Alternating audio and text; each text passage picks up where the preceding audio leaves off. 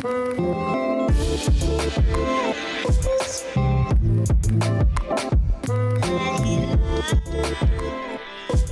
this is Sanyam Bhutani, and you're listening to Chai Time Data Science, a podcast for data science enthusiasts where I interview practitioners, researchers, and Kagglers about their journey, experience, and talk all things about data science.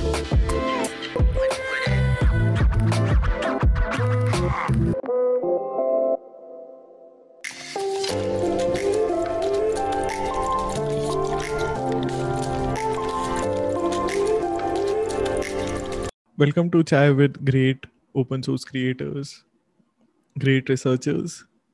In this episode, I interview William Falcon, creator of PyTorch Lightning and CEO at Grid AI.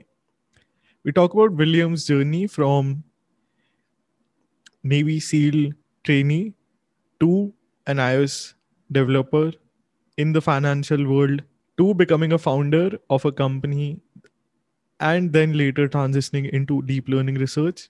We learn about how William has applied his passion in different fields, how that has helped him, and how the inception of PyTorch Lightning has happened, the core philosophies behind it, and the community, how that has come together throughout these months. We touch upon a lot of things and briefly upon Grid AI and its mission all of these things that we talk about are there in the show notes so please feel free to check them out. But without further ado here's my interview with the creator of pytorch lightning william falcon. Please enjoy the show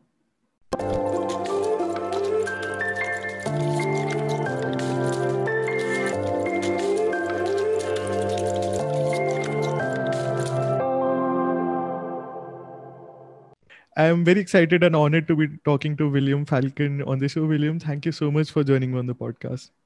Yeah, thank you for having me, Sam.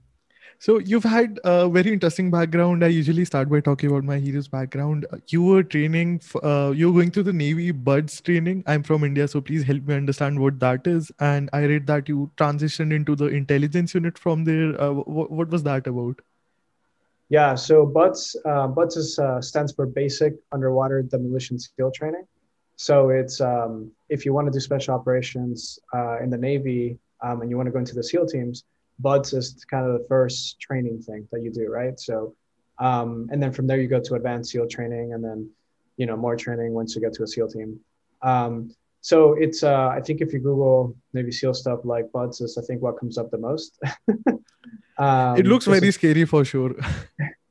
yeah, it's um, you know I, I think like a lot of people can do it. Like it's really I know it's silly to say, but it's mostly mental.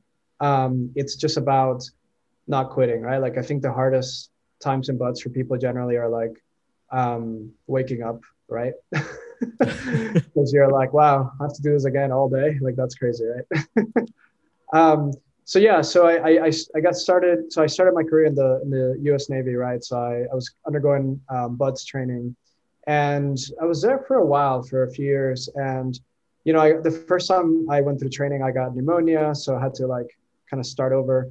And then um, the second time, I, I, I came out of Hell Week with some injuries, and um, that that was a problem because at the time the military was kind of downsizing and so if you had any issues, which I already had pneumonia once, so they were like, no, we're not gonna do this again.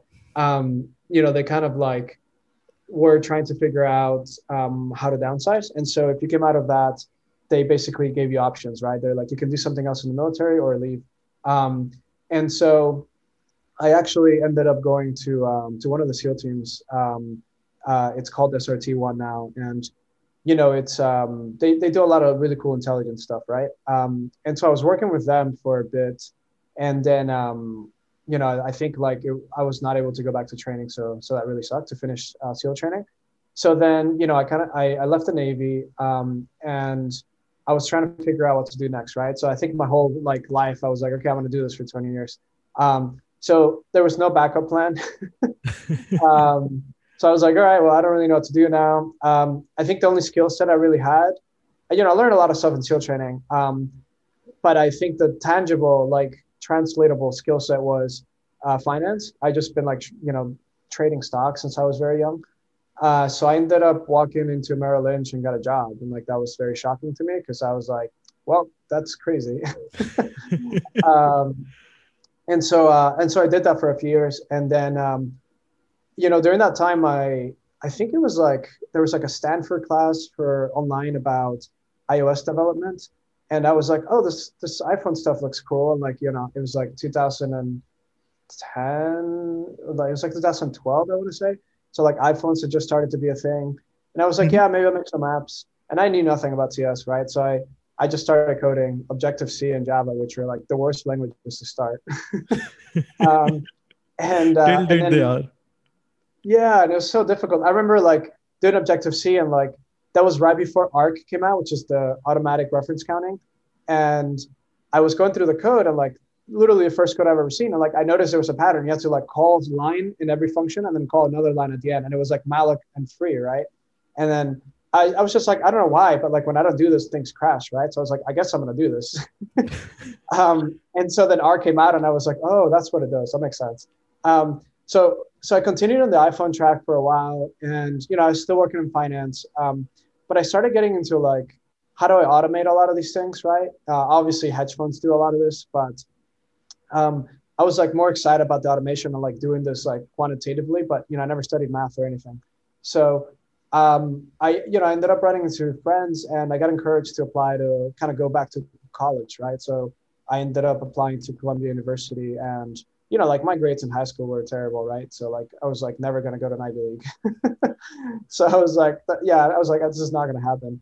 Um, but, you know, I studied hard and I think like a lot of what I learned in SEAL training was about not giving up like I think that sounds silly, but like really just like it's not about what you can do, it's about how much energy and effort you can put into it. And so I was like, I don't know, I just got through this. Like, I'm pretty sure I can study for this SAT thing and like figure it out, right?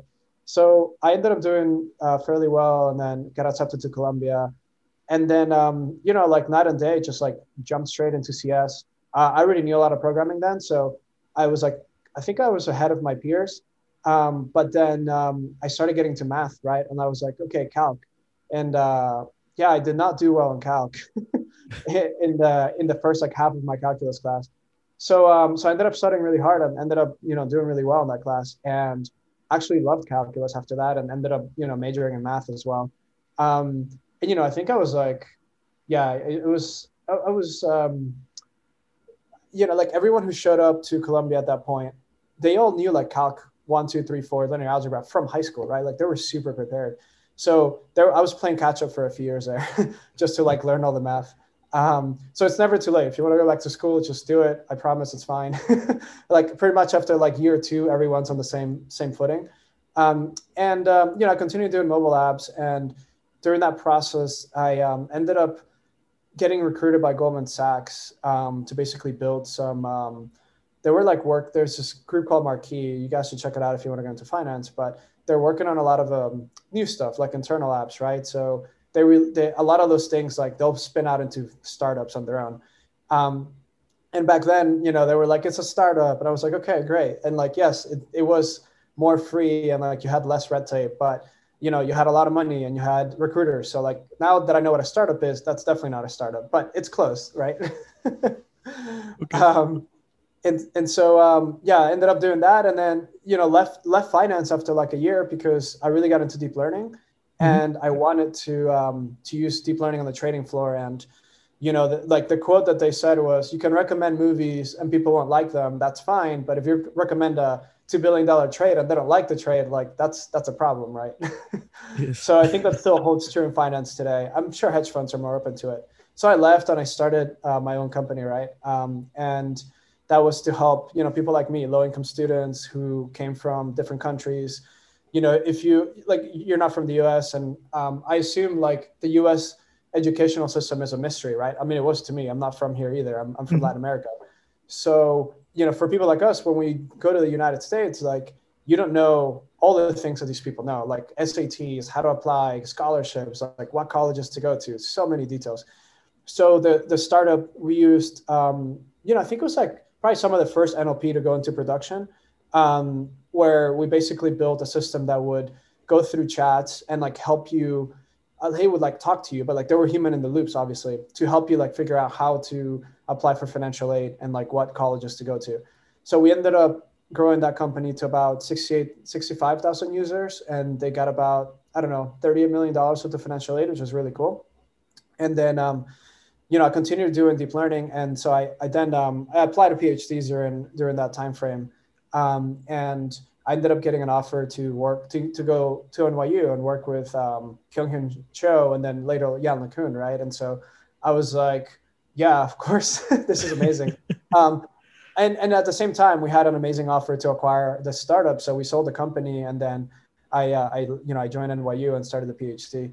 Um, and then that's probably when I started working on Lightning, probably a few months after that. So um, I, uh, you know, I was coming from the startup world where I had spent two years putting models into production, and I used a lot of TensorFlow for the first like year and change, and then why would you do that to yourself? Yeah well because back then like i was like oh no tensorflow's faster for inference and all this other stuff and i was like okay and then the papers that came out were in tensorflow and so it was easier to just adopt the papers and then modify for whatever.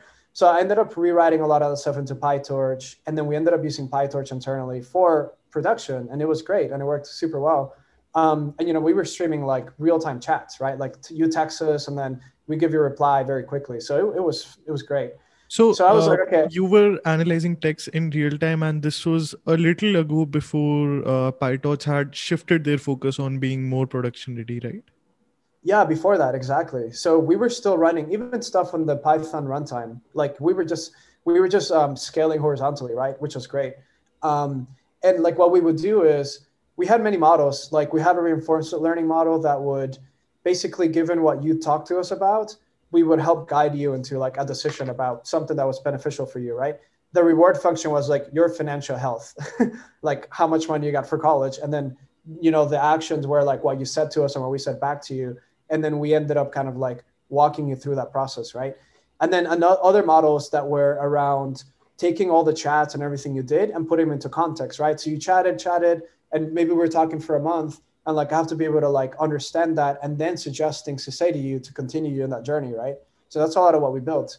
Um, and this is like before BERT and all these other things, right? So um, it was still pretty good. I think even today probably still works well. BERT would definitely crush it if we used it now. Um, but it, it was, I remember giving a talk that year and like, I don't think really, it was in New York and there was like all these companies. I'm like, and people were like deep learning production how? Right? And i was like it's not that crazy. So i think we were definitely one of the first people to like start pushing um, that and like real-time chats. Um, and then um, you know then i started my phd and you know um, kyung-hyun is a phenomenal nlp right? So kyung-hyun was one of the people who introduced attention to the world right? Um, GRUs like really incredible stuff seq2seq models. And so i wanted to understand that stuff really well. So i spent the first few months doing nlp research um, and then BERT came out, right? And by that point, I'd already switched to like speech or something. So I was like, okay, great. Like, you know, NLP is very consuming. Like you have to do a lot, like you BPE and lowercase and all these different things, right? So mm-hmm. the processing is very crazy. And um, and so so the first the first lightning really was built for NLP, right? It was built to to do seq2seq, to do um, transformers, to do all that stuff because that's what we were doing for research. Um, and then from there, I shifted into audio, right? So I started w- working on Tacotron and kind of speech syntheses. And so it continued with that recurrent um, idea and then sequential models, right? And so that's why if you use Lightning today, you see they're like just built in everywhere. It's like this ability to go through hidden states very quickly and like reference things and do attention because it was built around that first. Um, and then, um, you know, I continued that research for probably six, seven ish months um, and ended up getting into a bottleneck where PyTorch didn't support complex numbers. And so I couldn't do my research. And so the decision was learn CUDA or go to TensorFlow or switch directions. So I switched directions. Makes sense to um, me. I, you know, I did give it a fair shot though. I did implement this uh, this complex number library in PyTorch, um, and it, it, it, does work. It's on my GitHub. You can look at it. Um, but it's not optimized for CUDA. So when we were doing these cells, the recurrent was too slow to do anything meaningful, right? So I was like, no way, like this is, I've this is way too much. Like I wrote a whole complex number library for this project. Like I'm not going to learn CUDA. Like this is not the time for that. um, and so I switched into Vision, and I, I, guess my research is more fundamental generally. It's not really about vision or speech or anything. It's about, I, I guess I always try to come at it from the fundamental. And this is really what, what Kyunghyun and Yann do, right? Like they focus on core ideas, um, Wasserstein GANs, attention, these kind of big things that can like translate to many other um, modalities. And, you know, what I started to focus on was self-supervised learning. How can we learn without data, right? Um, sorry, without labels and um, you know switched pretty hard into that and that was also when i started at facebook right so i i started fair as an intern um, that summer and you know I, I had open source lightning before that it was like probably two or three months before that so people at nyu could use it and then when i joined fair um, you know i continued my research into self-supervised learning but i hadn't gotten to the point now if i knew now what i know about self-supervised learning i probably wouldn't have done it but at the time i didn't know you needed like a thousand machines to train right and so and William is like, not even kidding. It's it's literally a thousand machines sometimes. Yeah, it's it's insane. And so I get to Facebook and I'm like, great, we have a lot of compute. So like let me use that, right? And at that point, Lightning, um, I think it only did DP, so data parallel, right? So it only worked on a few GPUs. And so I spent like a month and a half just figuring out how to get ImageNet to run in a few minutes uh, on the Facebook cluster, right? Per epoch. So um, you know, I ended up adding all the 16-bit precision, all the distributed training, like all those tricks, and then ended up getting. I think when I started at Facebook, like my ImageNet epoch was like probably like 72 hours per epoch, right? okay. But by the time I was done optimizing all of this, I'm like, you know, I worked with, and by the way, I worked with a lot of people at Fair who helped do this, right? Like from incredible teams. Um, they taught me a lot of what I know today.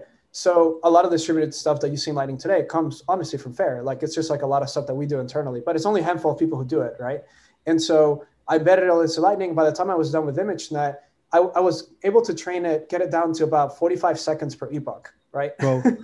Which is insane because to do that, you need about 512 V100s, 32 gigs each, training really fast, um, also on half precision, right?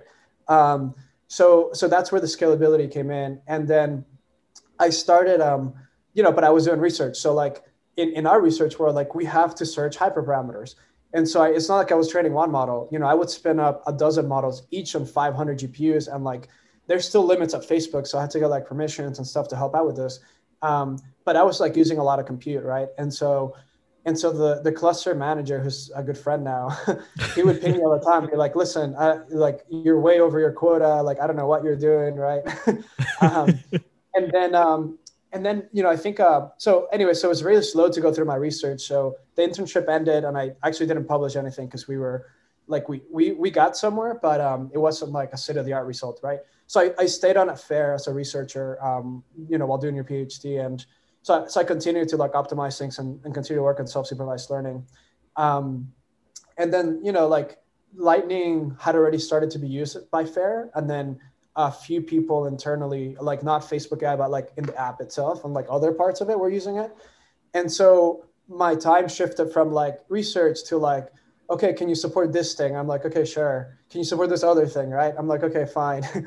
and so like I basically spent all that whole fall just like building all these features because people needed them and and like trying to do research. And then i was like okay i'm like spending all my time coding for you guys instead of doing my own research right? So i saw a tweet where you had mentioned that even on sunday mornings you're just going through all of the issues. And at that point you were actually reading every single issue that was being raised in, in the uh, repo. Yeah i mean i still read most issues. Like i read like i've read every single issue every conversation ever on lightning right? Like just because like I, I am I'm, I think I get very anxious about bugs in my code. Like I'm, I'm a perfectionist, I guess. So like I hate having a bug just like sitting there. So I'm just like, oh my god, I have to fix this right now, right? Um, and you know the for better for worse, PhD it just like hones that ability to just like be obsessive about something. Um, and so I would sit there on the weekends and like you know the stuff helps me as well. So I'm like, yeah, of course, I need to fix that too. Like I need it for my own stuff. And then you know you had um, I think by September we had like 20,000 downloads, right? A lot of people using this stuff. Um, and, and by December, I think we had about 65,000 downloads, right? And so suddenly I was like, oh, okay, well, like this is a lot, right? Like, like companies were using this, Facebook's using this. So I'm, I'm sitting here and like talking to, to Kyung Hyun Yann. I'm like, hey guys, like, I'm sorry, like, you know, I give you, I can give you updates in a few weeks, but I'm just like coding lightning like nonstop. Like that's my update, right? Like that's what I've been doing. Um, and so luckily I had a, a great uh, set of core contributors and open source. The community was taken off and people were starting to contribute. Um, and you know, Facebook's always been supportive, so they've always been super helpful as well.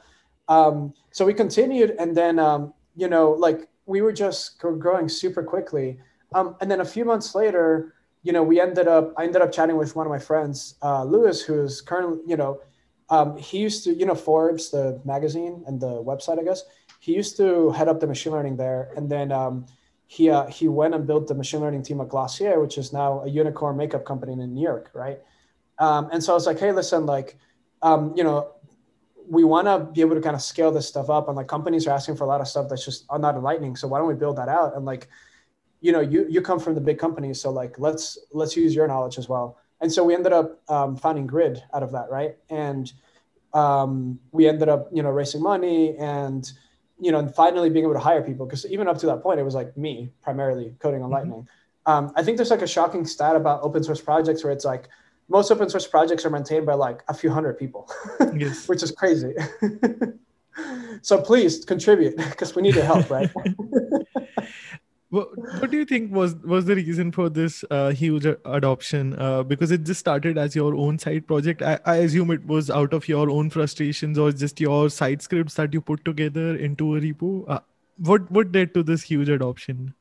Yeah, I mean, it's like I, you know, like I, I, I come from the. I, I've tried every framework for probably multiple years, right? So I used Theano for a year and change to like code stuff up, and then I used TensorFlow for years. I mean, my first paper was on TensorFlow my second paper was on Keras, right? So I've tried all these frameworks. And then PyTorch just like night and day.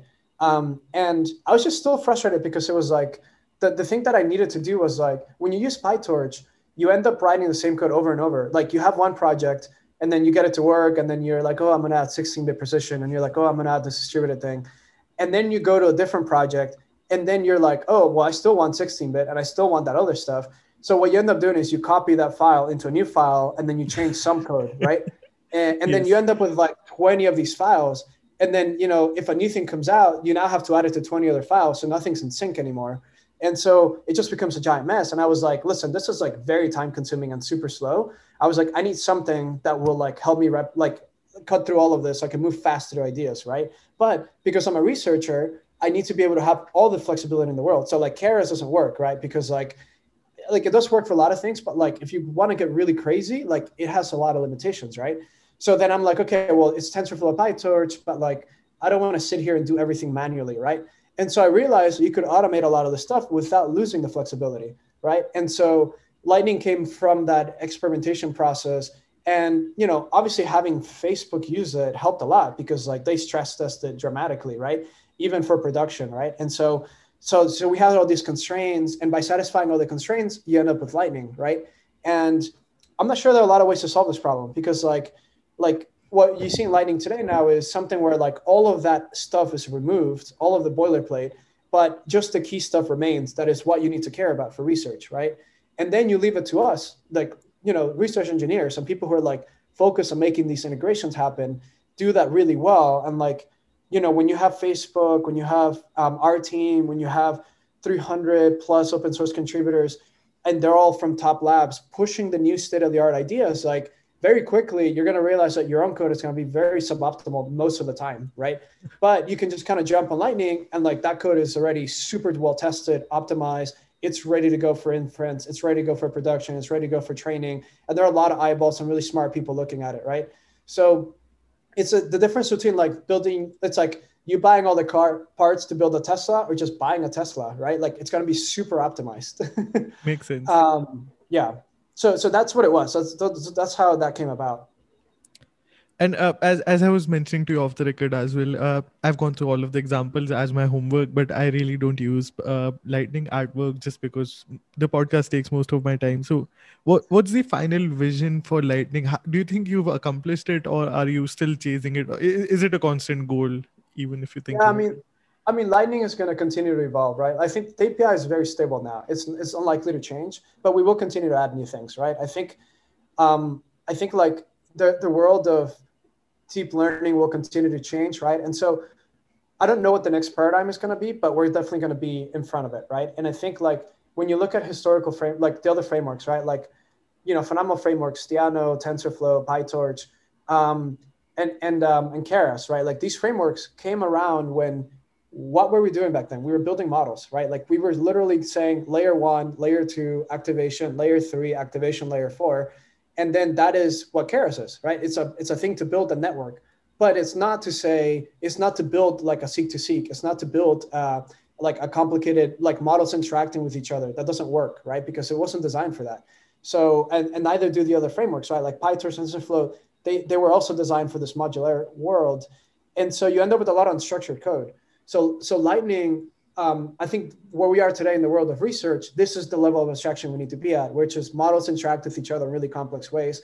And that's what Lightning is, right? Encapsulates all of that. So you don't have to sift through 20 pages of GitHub code to be like, oh, where where's the thing? Like, where's the paper? Like, where is this happening, right? Um, you can read Lightning code and it's very clean. And so to answer your question, like, I don't know what's going to happen in the next few years. Like, I think that this is a good paradigm for now, probably for a few years. But what is that next evolution that's going to happen, right? Whatever that is, like, there will be abstractions that come to to capture that. But I think we're on top of this stuff all the time, and we move super fast. Like, if you submit a bug to Lightning, or you have a feature, like, we will get it done very quickly. So we will be very on top of new features and new paradigms that come out, and just adjust as we continue, right? And so the goal for Lightning is to be the framework for machine learning and deep learning. Like if you want to do anything with deep learning, you should just be using Lightning because we can abstract all of the stuff you don't care about. And so you can just focus on the work. Uh, the the motto on the page is you do the research lightning will do everything else. So uh, it really speaks to that.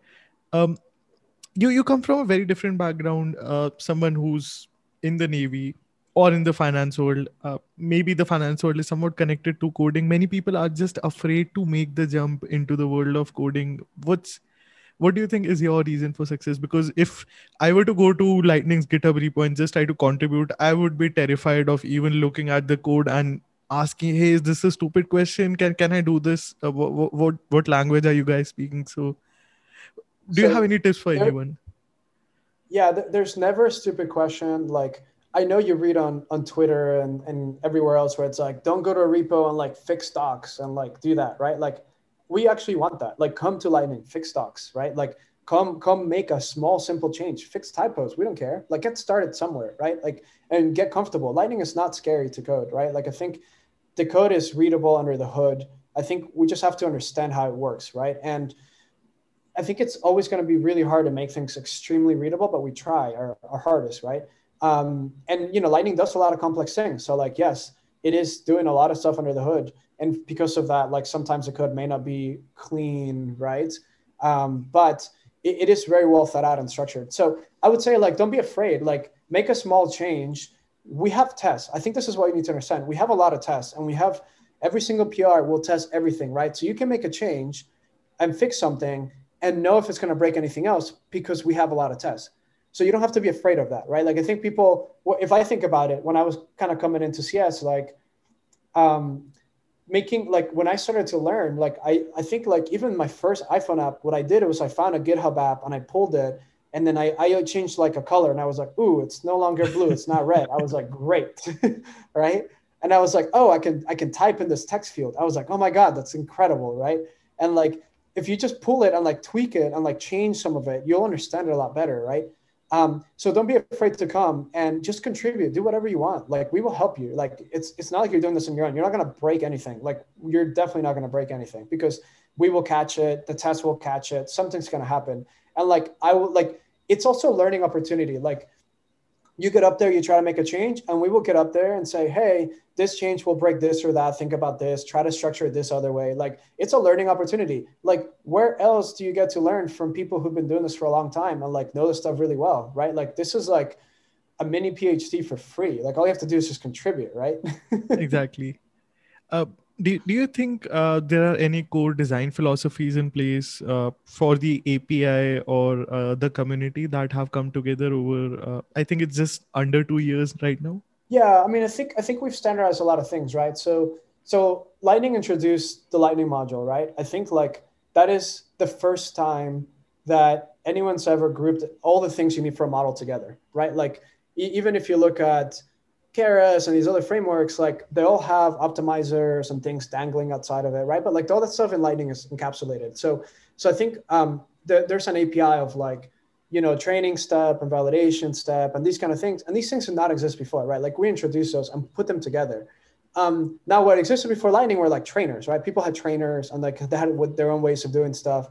Um, and so I think like we've we've adopted a lot of what we do in Lightning from our own work and research as well. Um, and I think like the what I think what people are kind of standardizing on is something like a Lightning structure, right? Um, where you can kind of train models and, and so on. And like that's actually really cool because it means that all the models across the world would be able to work together, right? And like I think that that's a really cool idea. Like something that used to frustrate me a lot. I mean, I have a lot of frustrations about machine learning because I, I'm someone like I, I don't you know I don't want to sit idle and just like let these things happen. And I think when I started doing research back in the day, like 2015, um, I remember having to implement baselines, and I was so annoyed that I couldn't just find something that I could just run and it would work, right? and that, that, wasn't standardized. And I was like, why isn't all this stuff just standardized so that you don't have to do this? Like, how many how many data scientists, machine learning engineers, PhD students spend like nine months implementing baselines, right? And then they run their own stuff. That sucks. Like that's super slow. So I think with Lightning, if everyone standardizes on the Lightning module structure, that means that we should be able to kind of go around the world and like pull any GitHub repo and play with each other, right? And like run the baselines. And so that's a really cool idea. And, and I hope that we continue to do that, right? Um, and, and yeah, I think like, you know, we continue doing a lot of work on here, um, but it's, it's turned out to be very resilient, right? So the Lightning modules decoupled the data from the model from the hardware, right? So the Lightning module is just the model, um, which is really cool. And um, yeah, it just, it just makes reusability much, much easier.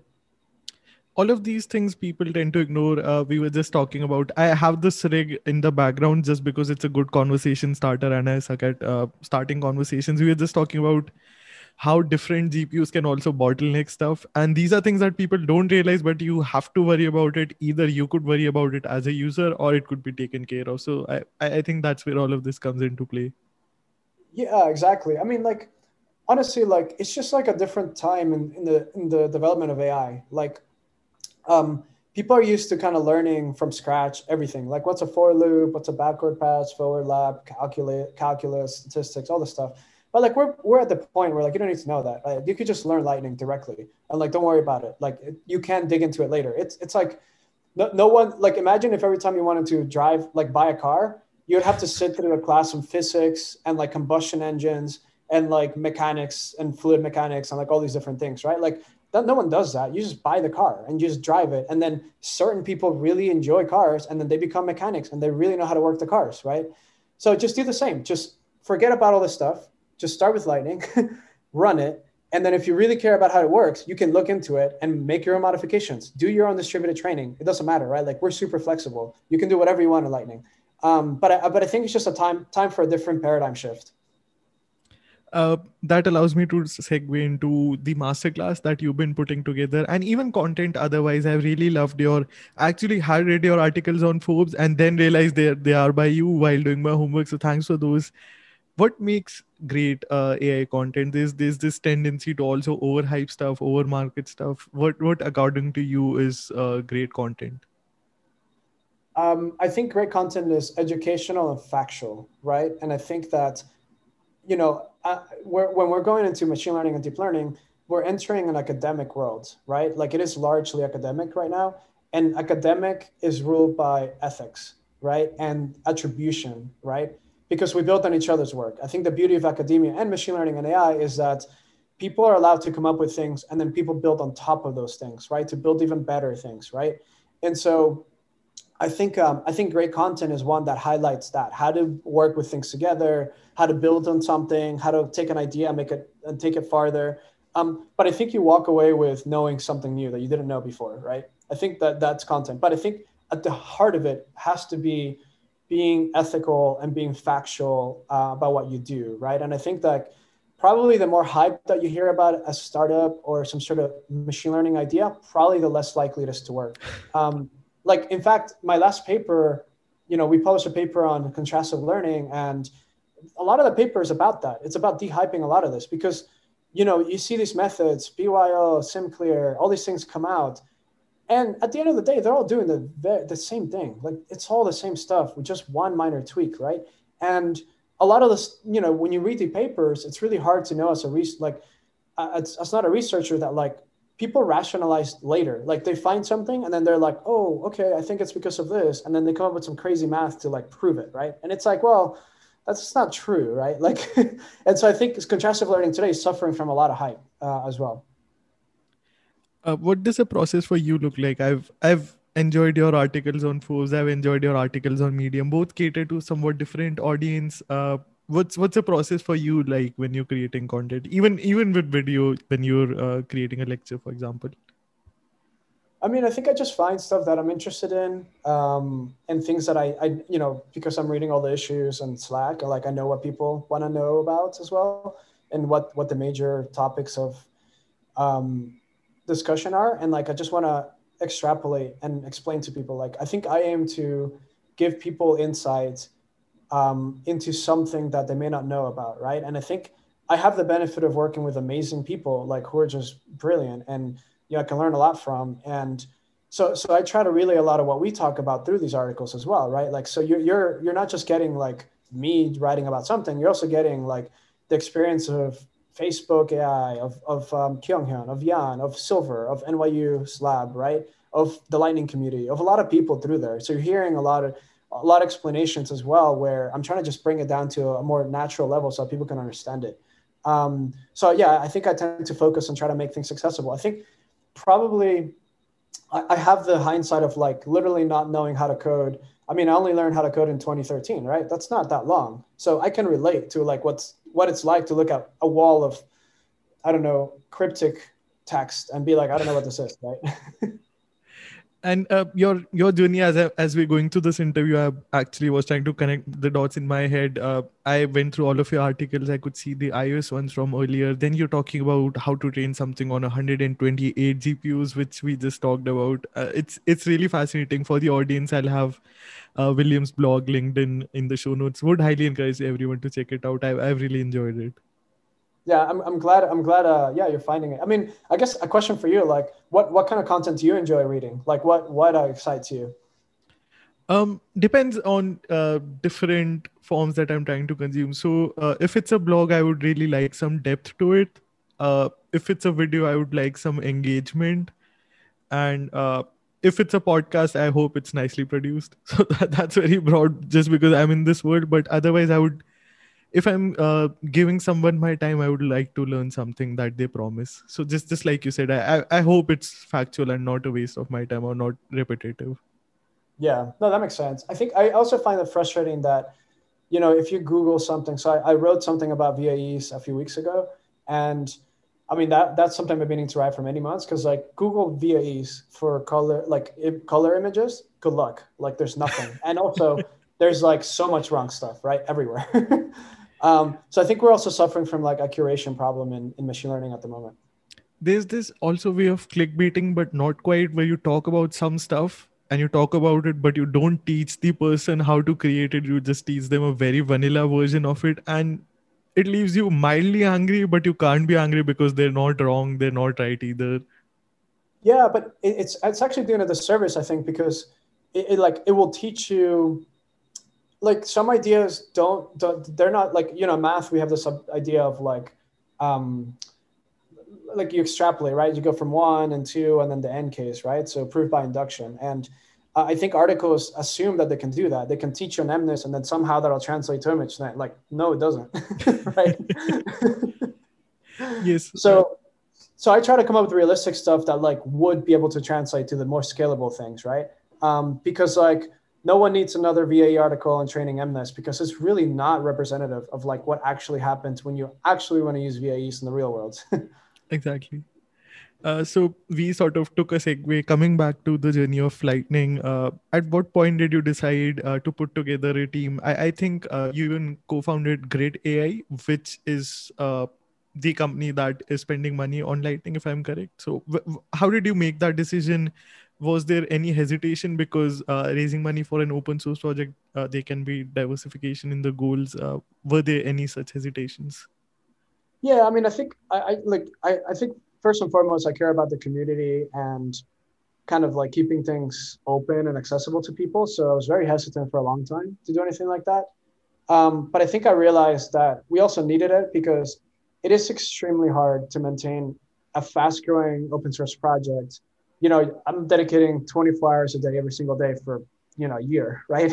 and so you're going to get burnt out at some point. And so I think like a lot of that money was like, okay, let's hire people to do this stuff full time. Like, but the problem is Lightning is super advanced and we do a lot of crazy stuff. So you need really amazing people. um, and so you have to, you know, pay them well. And so um, that that's a lot of why like we would go for like a venture fund, right? Because like they're um, they, they can provide these kind of resources. Um, and then Grid, you know, obviously Grid is supporting Lightning and providing all the funding and resources behind it because I think as companies continue to adopt Lightning, like they need to have reassurance that they're it's not just randomly going to disappear. That when they have a bug and it's critical, we're going to fix it, right? And I think that's the difference between something that's a kind of side project and an actual product, right? And I think Lightning is now a product, and it's something that um, if you do need something, like we will get back to you immediately and help you, right? Like your company is not going to fail because of it. Your your research project's not going to fail, and I, I, so so those were some of the hesitations, right? Um, and then I think grid is about you know helping those companies scale up, right? So companies have very different requirements, and at the end of the day, like there's a lot of stuff that if you want to scale it up with Lightning, you have to do it manually. You can still do it, and there are plenty of tools for this. Um, but Grid just automates that, right? Why? Because like companies just want out of the box solutions, and that's really what what we're trying to provide. Uh, so could you tell us a bit about grid and your role? Uh, it seems like uh, you're focusing more on making machine learning infra independent. I just have three gpus now but i used to have one gpu why why why do i need to worry about this stuff? At, at what point should i worry about this stuff? Yeah i mean i think i think anytime you're trying to i mean i have um i have a few gpus at my house and that's great for debugging but as soon as you try to train anything that's meaningful you might have to scale up somewhere else, right? You might have to go to AWS or some cloud or your own cluster or whatever. Um, and so that's what Grid helps you do, right? So you can train at scale. So you can come to Grid and you know spin up 100 machines like that, no problem. Um, you don't have to do anything. and so it's really meant for people who need that scaling, right? Who needs the scaling? Um, data scientists, machine learning engineers, a lot of company people, but also researchers, right?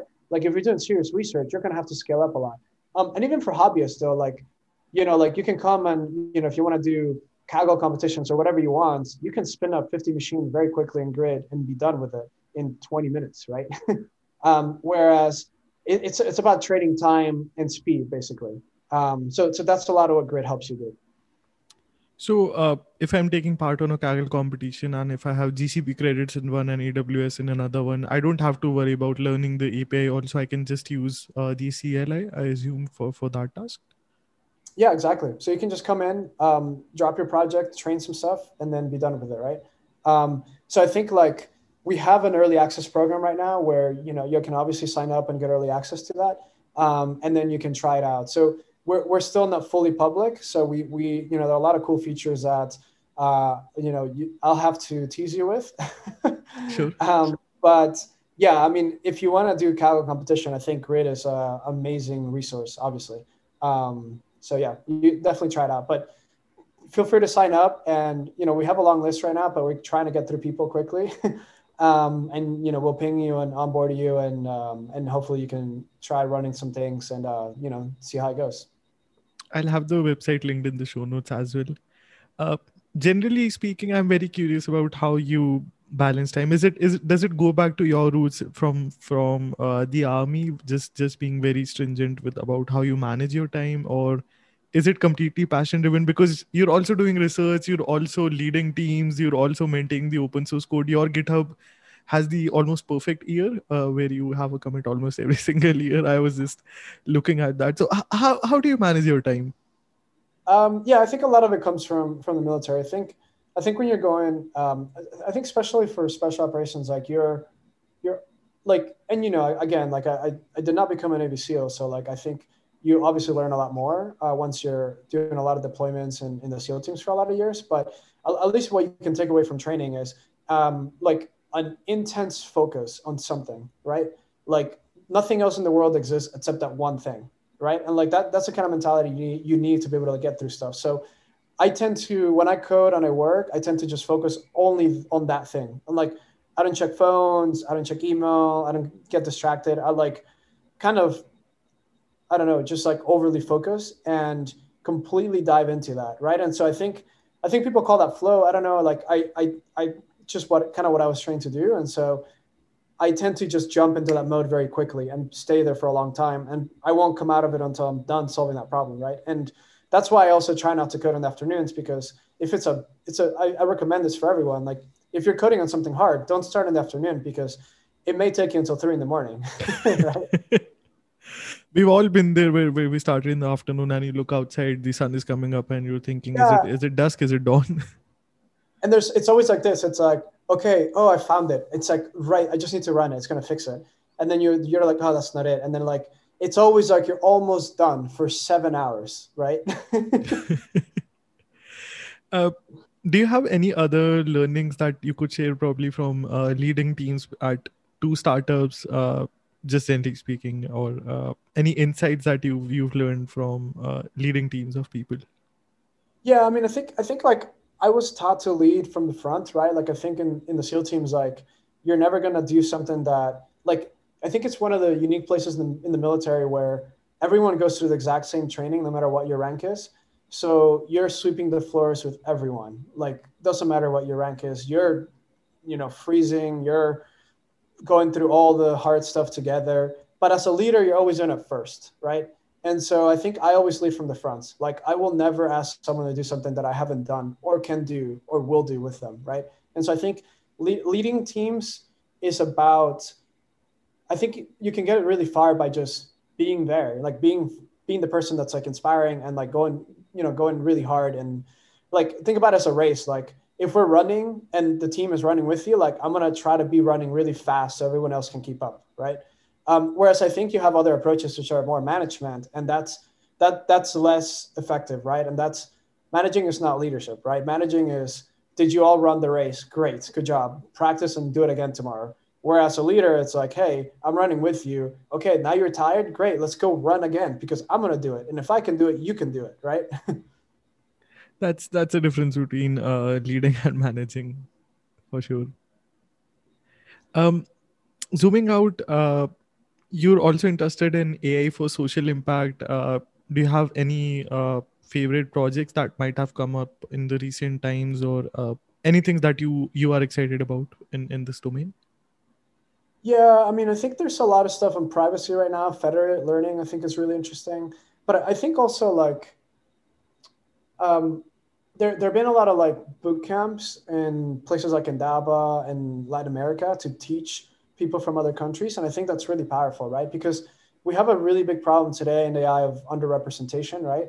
Where everyone's like the same background. And um, I think when you're coming from places like Latin America, like it's really hard to get access to these resources. And, you know, I'm, I'm fortunate enough to be in the US and like, you know, I moved um, when I was around high school and and so like I've had the luxury of being able to and the privilege now of like being here and being in this system and like knowing it now, right? Um, but a lot of people don't, right? And so I think it's really important for those for those of us who like are here and have access to these resources now, and like know where we're coming from as well, to give back and to and to and to empower those communities as well, right? Um, so I care a lot about that. I care a lot about diversity. I care a lot about um, who's getting into machine learning and AI because you know, after after spending um, time in the military, going through public schools, and then going to like an Ivy League school, um, I realized that like the difference is a lot of times it's not really intellect, it's opportunity, right? It's like there are a lot of really smart people who, given the same tutoring and everything else, would be the same situations. Um, so I think it's just about leveling that playing field. Um, so I think I think um, on the research side, I, am not. I don't I, like. I think a lot of the work that you know people like Tim Timnit are doing for debiasing and highlighting these issues is really powerful, right? And I think that we need to continue doing that. And then I think beyond that is also the the kind of like reach of teaching people, right? And so um, I think uh, Indaba was a good one. There's one in Latin America as well. Um, so if we can continue to build these, like that, that's I think what we'll take um, to kind of like bring people into the, the field. And honestly, like we want to make impact in these countries, but like unless you're from there, it's very hard to do, right? Like there's this weird thing in Silicon Valley. People are like, "Oh, I'm going to change the world," and like, you know, low income Mexico. And you're like, you've never even been there. You're not from there. Like that's crazy, right? exactly. I was uh, I had a chance to interview Sara Hooker from Google Brain, and we were exactly talking about this. In India, I stay in a small city. Uh, I have three backups of internet. One is my phone, another dongle right here, just because I can't rely on the fiber internet at my home. And people in the US don't understand what this is, just because they still yeah, used to they take it for granted. It's crazy. Like they take things for granted, like even electricity, like Venezuela, right? I mean, blackouts all the time. Like imagine, you know what I mean? Like you have to worry about your electricity like what like the, the privilege is so embedded that like like you know in the us you can sit here and like you know you're going to eat you know you're going to have electricity you know your, your computer is going to work um, you know you have an access to a cluster probably and like even those basic things like it's so embedded that you have no idea other people they're like man, am I going to make it to a library today? I'm like, is the power going to go out? Can I train models? Right. Like, I don't know. I paid as much as my 2080 Ti for a UPS just because I need power backup to, to sustain model training. Yeah. So I, th- I think we all need to be aware of that. And like, I don't know, just give back. Like, you know, do what you can to give back because inclusion and impact is going to come from people in those communities going back and doing something for the communities, right? Um, so yeah, we definitely need more leaders like you. Uh, another broad question, uh, and you can pick one or two or maybe more projects. Any favorite uh, things that have come out of PyTorch Lightning community? Any projects? Any research work? Any competitions? I know there are many Kagglers who use it extensively now. Yeah, yeah, actually, I love. Um, I think Dieter's doing a great job on Kaggle. He's like winning things left and right, which is amazing. um, I think TorchDyn is really cool as well. So this is a uh, PD. So I don't do PDs, right? I don't. I don't so to me, it's just amazing. Um, like the stuff that you can do with it is really cool. Um, and then I think NVIDIA NeMo is amazing. Like NeMo is bringing in a lot of like text to speech, automatic speech recognition, NLP um, in like such a simple way, right? And like making it super accessible. So it's a really cool project. And I think people should definitely check them out. Um, I mean, people build things with Lightning all the time, and I try to stay on top of it. There are a lot of cool things. Like just get on the. There are over a thousand projects that are open source right now, right? Um, I mean, it, you're not even talking about like the things that people and companies are doing, right? Like we have, um, yeah, I, I won't say it now because we'll have uh, some articles and stuff come out, but like really incredible science places that like you know people like they're doing an incredible job working with lightning um, and the stuff they're doing is phenomenal right? And so yeah like i don't know. It's uh i'm, I'm very humbled obviously. And like you know I, I think we take a lot of the credit but like a lot of honestly goes to pytorch and you know the team there. Like they're doing incredible work. We're simply just making it more accessible. And like we we work very closely with them now and a lot of features and and new things.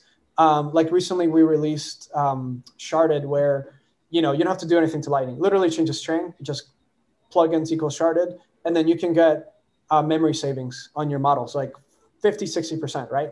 Um, like everyone can try this today. Like you're just running Lightning, go plugins equals sharded, and it'll work. And that stuff comes from Facebook that we worked on with them, right? And like they implemented this and they spent a lot of time working on this and we helped them integrate it. And like through that process, we both learned a lot, right? And so these collaborations will continue. And I think it's very beneficial for everyone. Um, so, so again, um, yeah, like Lightning, I think is is a place where you're going to get access to a lot of these like new things that are coming from these crazy companies. But just check out the projects; they're really incredible. Um, yeah, I wish I had more examples right now. Uh, I think those are the ones that stand out at the moment because I was also looking at them recently. But um, Facebook has one too. It's called FastMRI. Um, that one's really cool. So check that one out. okay, uh, I'll try to have all of these links in the show notes. Uh, my final question is usually a repeat one. Uh, generally speaking, what's your best advice to someone who's just starting their machine learning journey today? Yeah, I think I think forget about. I mean, I think everyone's gonna hate me for this, but like, don't worry about calculus. Don't worry about statistics. Like, it's fine, right? Like, it's it's not a huge deal. Like, go start with a high level library. Like, it doesn't matter what you use. Just start with a high level library. Obviously, I prefer to use Lightning and try it out. but there are a lot of great libraries you can start with um, and then just just solve tasks just solve something right like solve classification solve um, you know, anything. Um, Kaggle is probably a good place to get started just to try things out, right? But just try to get to a point where you can solve something first and then dig in if you care about it, right? Like then dig in into the calculus, then dig in into the stats. I think if you're to go into a professional setting where you do want to use machine learning, um, you will have to know a little bit about it so that you can make some tweaks and obviously know what a distribution is. But like, don't let the math be the bottleneck as to why you're not getting into machine learning and deep learning. Just take it for granted. Like no one's you're not like it, it's it's to me it's like again the car. It's like you choosing not to drive cars because you don't know how an engine works, right? Like I don't know. uh, top-down learning, I, am a huge fan of it. I come from the fast AI world, which is very similar to PyTorch Lightning, and uh, I, am a big believer of it. Yeah, and, and, honestly, like I think they've done a phenomenal job at doing the top um, top-down learning, right? Like, I think that's what a lot of libraries for is to teach you those things, right? And so I think it's a good example of executing that well. Uh, William, thanks again for your time. Your underscore Will Falcon on Twitter. That's his username. Also, there in the show notes. Uh, any other places where people from the audience can connect with you? Um, yeah, Twitter and you know GitHub. so open an issue, submit a pull request. Uh, I'll probably answer you at some point. Uh, Slack, we have a Slack community as well. Um, but really, like we help you with anything. Like people come up, they're asking about everything, and we help them. They're like, "Oh, I can't implement this, or I can't run this, or whatever." We will work with you, right? Probably don't don't open an issue saying this was a good episode. Please send him a tweet. Uh, William, thanks again for your time and for sharing such an amazing journey that you had, and for such an insightful conversation. Well, thank you for having me, Sanyam, and amazing. I'm, I'm a fan, so uh, yeah, I hope people continue listening to the to the other episodes um, and you know continue learning from you. So thank you for what you're doing as well. You too, kind. Thanks.